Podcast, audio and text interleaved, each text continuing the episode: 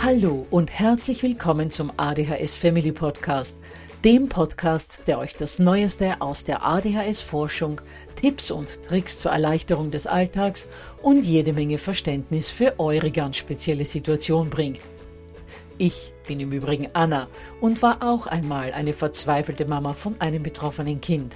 Aber heute, viele Jahre und mehrere Fortbildungen später, bin ich Expertin für ADHS und eine sehr entspannte Mutter eines mittlerweile jungen erwachsenen Mannes, der trotz dieses Syndroms zu einem glücklichen und beruflich erfüllten jungen Mann herangewachsen ist. Ich möchte euch mit diesem Podcast genau dort zur Seite stehen, wo auch ich vor vielen Jahren Hilfe gebraucht hätte. Denn ich wünsche mir nichts mehr, als dass es euch auch gelingt, euer Kind in ein glückliches und erfolgreiches Erwachsenenleben zu begleiten. Bevor es aber mit der Episode losgeht, lasst mich noch auf zwei Dinge hinweisen. Punkt 1. Ich spreche in meinem Podcast immer nur von ADHS, weil das in der Fachwelt so üblich ist. Gemeint ist damit aber auch immer die verträumte Variante der ADS. Und Punkt 2.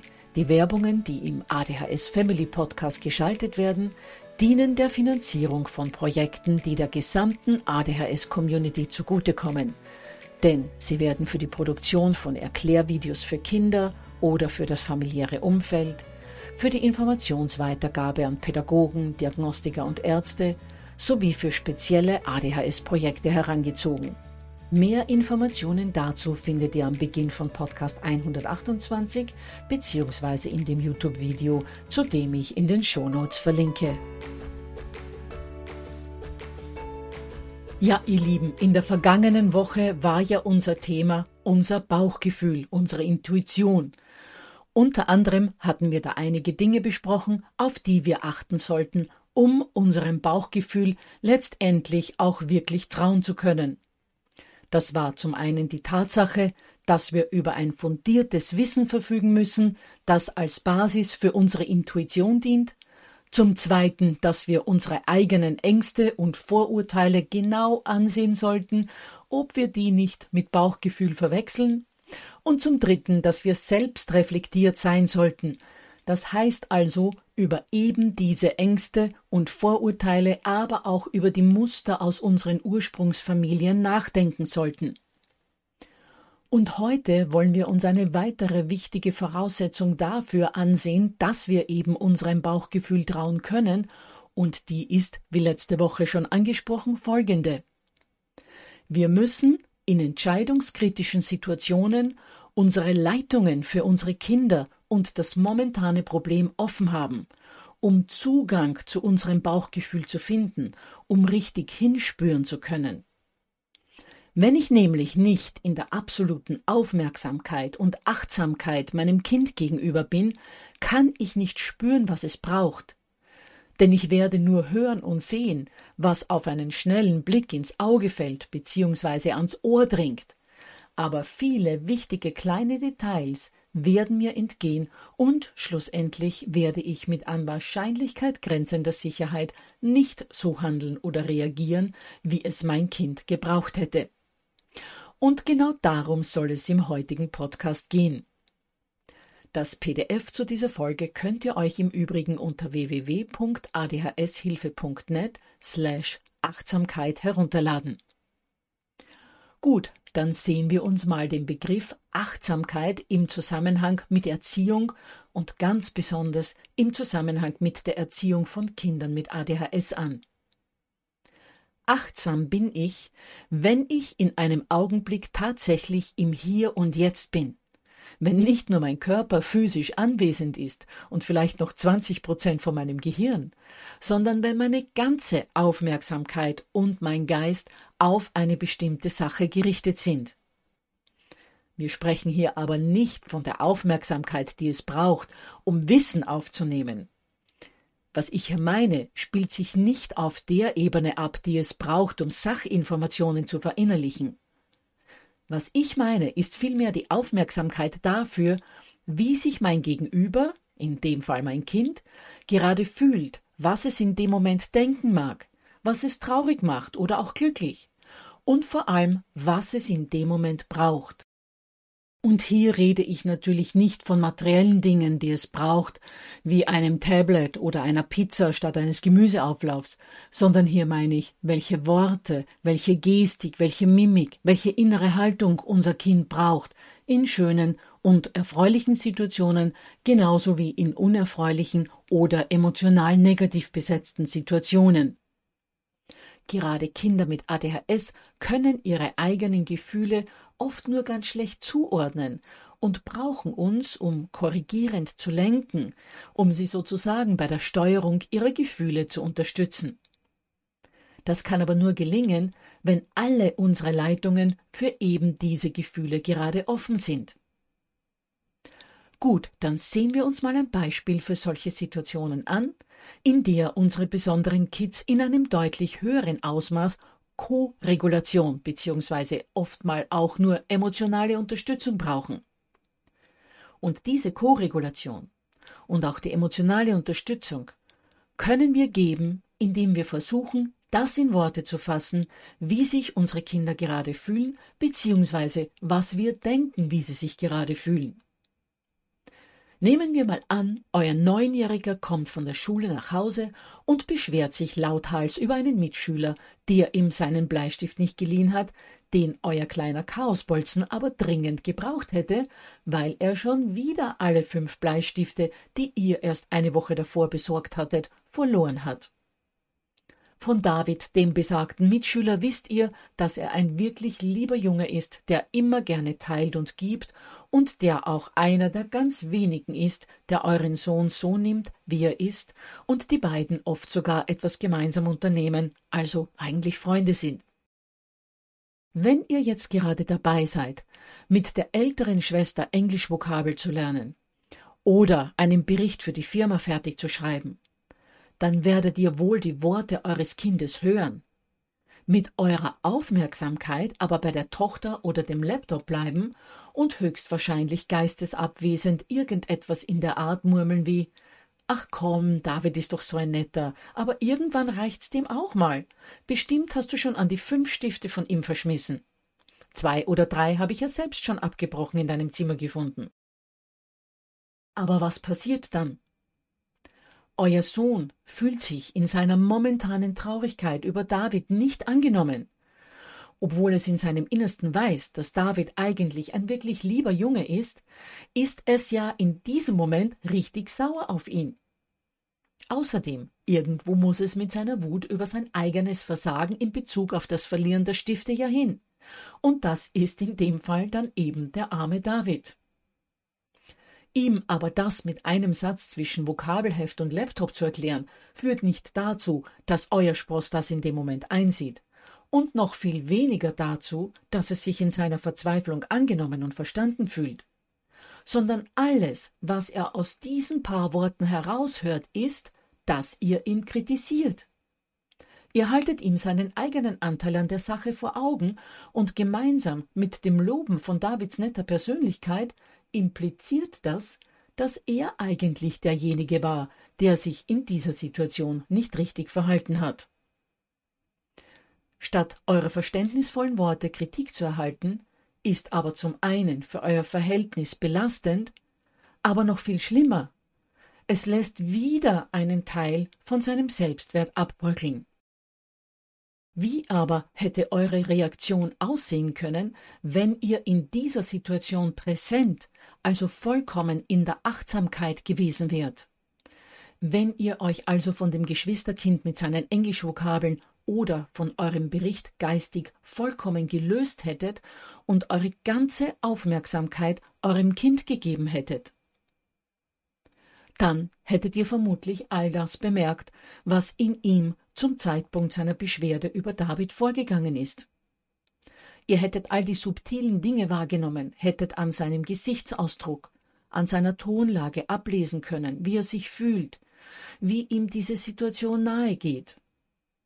Und wie er eigentlich auch wegen seines eigenen Anteils an der Sache verzweifelt ist. Einen Anteil, den er aber in dem Moment gar nicht nehmen kann verzweifelt auch, weil er möglicherweise Angst hat, David als seinen letzten Freund zu verlieren. Bestimmt ist er laut und ungerecht geworden, als ihm David keinen Stift leihen wollte. Ihr hättet auch bemerkt, wie verzagt er ist, dass es ihm anders als seinen Klassenkameraden nicht gelingt, seine sieben Sachen beisammenzuhalten. Und ihr hättet auch realisiert, dass er wahrscheinlich Angst hat, von euch nun auch noch ausgeschimpft zu werden, weil ihr nur am Material nachkaufen seid.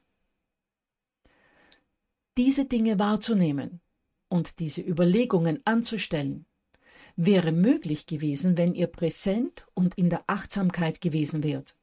Denn ihr kennt euer Kind ja, ihr wisst ja seinen Gesichtsausdruck, seine Stimmlage etc. zu deuten. Und ihr kennt auch alle die Erfahrungen, die es in seinem Leben schon gemacht hat bzw. machen hat müssen. All diese Dinge sind aber nur zugänglich von euch, wenn ihr euch komplett auf euer Kind und seine momentanen Befindlichkeiten, seinen Gefühlszustand einlasst und bereit seid, hinzuschauen, hinzuhören und vor allem hinzuspüren. Und wenn ihr dann durch diese Präsenz und Offenheit empfänglich für seinen momentanen Zustand gewesen wärt, hättet ihr womöglich gesagt Ach, komm her, mein Schatz, und hol dir eine dicke Umarmung.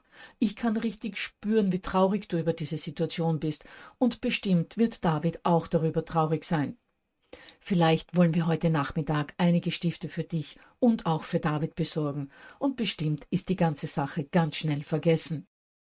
Ihr anerkennt damit die Verzweiflung eures Kindes über den Streit mit seinem Freund, nehmt seinem Versagen auf seine Stifte bzw. Materialien nicht achten zu können, die Spitze, verurteilt den Verlust der Stifte nicht und habt auch eine Lösung für die Ängste eures Kindes, möglicherweise seinen Freund zu verlieren. Und wer jetzt denkt, dass er sein Kind damit verweichlicht, glaubt mir, eure Kinder können für das viele verlieren und vergessen nichts. Sie schaffen es einfach nicht anders. Eure ständigen Stirnfalten, euer Geschimpfe, das Kopfschütteln des Umfeldes, all das ist nichts, das sie sich freiwillig aussuchen, sondern etwas, das sie gerne vermeiden würden, wenn sie nur könnten. Und ja, natürlich sollt ihr trotzdem versuchen, euren Kindern beizubringen, wie man sich organisiert, wie man es schafft, die nötigen Dinge von zu Hause mit an den Zielort zu nehmen wie es gelingen kann, diese Dinge am Zielort nicht liegen zu lassen, sondern wieder mit nach Hause zu nehmen. Unterstützt sie auch dabei, dass sie lernen, wie man plant, auf die Zeit achtet, vorausschauend denkt, etc. etc. Aber die Betonung liegt auf unterstützt sie dabei. Und Kritik an ihrem Versagen diesbezüglich ist keine Unterstützung, sondern treibt sie nur noch mehr in die Negativspirale. Wie diese Unterstützung aussehen kann, werden wir in einem der nächsten Podcasts besprechen. Aber kommen wir nun zurück zu unserem Thema der Präsenz und Achtsamkeit. Viele von euch werden sich jetzt fragen, wie diese Situation zu handeln gewesen wäre, wenn zum Beispiel das Geschwisterkind für das Lernen mit euch nur noch zehn Minuten Zeit gehabt hätte, weil es zum Balletttraining musste. Beziehungsweise wie diese Situation weiterlaufen hätte können, wenn ihr besagten Bericht in den nächsten fünf Minuten abschicken hättet müssen und wirklich keine Zeit für euer Kind gehabt hättet. Nun, in dem Fall reißt euch wenigstens für 15 Sekunden gedanklich von eurer momentanen Beschäftigung los und sagt eurem Kind, ich merke, dass es dir gerade echt nicht gut geht, und ich könnte dir jetzt schnell irgendetwas Belangloses dazu sagen. Aber das möchte ich nicht. Ich möchte mir dafür wirklich Zeit nehmen.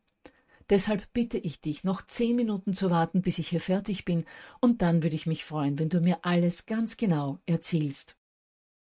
Ihr habt damit vermieden, euer Kind im Sinne von du verlierst ständig deine Stifte und David ist doch eh so ein netter zu kritisieren. Euer Kind hat die Botschaft bekommen, dass ihr wirklich an seiner momentanen Situation interessiert seid Ihr gebt euch die Chance, soweit das neben Vokabeln oder Bericht möglich ist, noch ein wenig über die Worte, die ihr dann an euer Kind richten wollt, nachzudenken. Und vor allem hat sich euer Spross schon mal wertgeschätzt und angenommen gefühlt, weil ihr ihm gesagt habt, ihr wollt alles genau hören. Bei vielen Kindern wird die Situation in zehn Minuten ohnehin nicht mehr die Wichtigkeit wie gerade eben haben, und sie wollen auch vielleicht dann gar nichts mehr erzählen dann ist es auch gut so. Bohrt da nicht weiter. Lasst sie und signalisiert nur, dass ihr jederzeit ein offenes Ohr habt, wenn er oder sie es sich anders überlegen.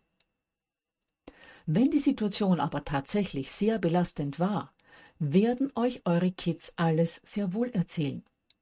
Aber haben vielleicht in diesen zehn Minuten auch schon ein wenig über ihren eigenen Anteil an der Angelegenheit nachdenken können.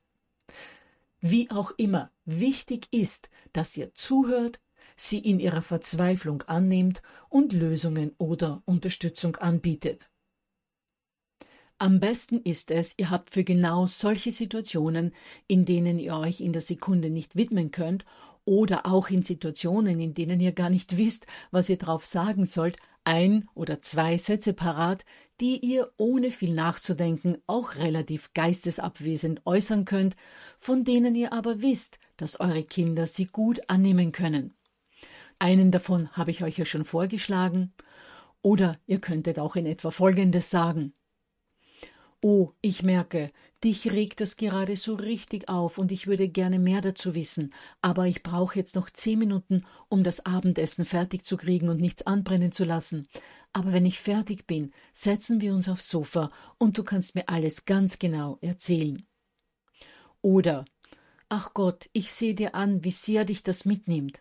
Aber ich brauche noch zehn Minuten, um hier mit Oma fertig zu telefonieren und ihr genau ihre Tabletteneinnahme zu erklären. Aber dann setzen wir uns super gerne zusammen und ich höre mir alles ganz genau an. Oder mein armer Schatz, ich merke, wie nah dir das geht. Ich bin gleich bei dir. Ich brauche hier nur noch ein paar Minuten, um die restlichen Schrauben in den Schrank zu drehen, sonst fällt der wieder in sich zusammen, und dann bin ich bei dir und nehme mir all die Zeit, die du brauchst. Wenn ihr zwei bis drei Standardsätze für solche Situationen bereit habt, braucht ihr euch geistig nicht mal mehr aus der momentanen Situation rauszunehmen, aber euer Kind weiß dann, Mama oder Papa kann jetzt gerade wirklich nicht, hört mir dann aber später gut zu. Wichtig ist natürlich, dass aus diesen angegebenen zehn Minuten keine Stunden werden, beziehungsweise diese Gesprächssituationen dann gar nicht stattfinden. Denn wenn dies zwei oder dreimal passiert, wissen eure Kinder, sie können sich nicht darauf verlassen und zu der Aussage von verlier doch nicht ständig deine Stifte und David ist doch so ein netter, ist nicht mehr allzu viel Unterschied. Ja, ihr Lieben, dann hoffe ich, dass ihr aus dieser Episode etwas für euch mitnehmen konntet und es euch gelingt, euren nach außen hin oft so kratzbürstig wirkenden, innerlich aber gleichzeitig so verletzlichen Kindern so oft wie möglich die nötige Achtsamkeit entgegenzubringen, um ihre momentane Befindlichkeit zu erspüren und so darauf reagieren zu können, dass ihr sie auffangen könnt und ihnen geholfen wird dann erinnere ich nochmal an das PDF, das ihr euch unter www.adhshilfe.net slash Achtsamkeit herunterladen könnt und gebe euch schon mal einen kleinen Blick auf die Episode in der kommenden Woche. Da wird es darum gehen, dass der Selbstwert unserer Kinder extrem niedrig ist und wie ihr diesen Selbstwert mit Loben wieder erhöhen könnt. Ach Anna, höre ich euch jetzt sagen, da brauche ich mich gar nicht dazuschalten denn das ist doch erstens schon ein alter Hut und außerdem gibt's bei meinem Kind so gut wie nichts zu loben. Glaubt mir, liebe Mamas und Papas, so alt ist der Hut gar nicht und auch bei unseren Kids gibt's eine ganze Menge zu loben. Man muss nur wissen, wo man hinschauen muss. Also, bis nächste Woche dann.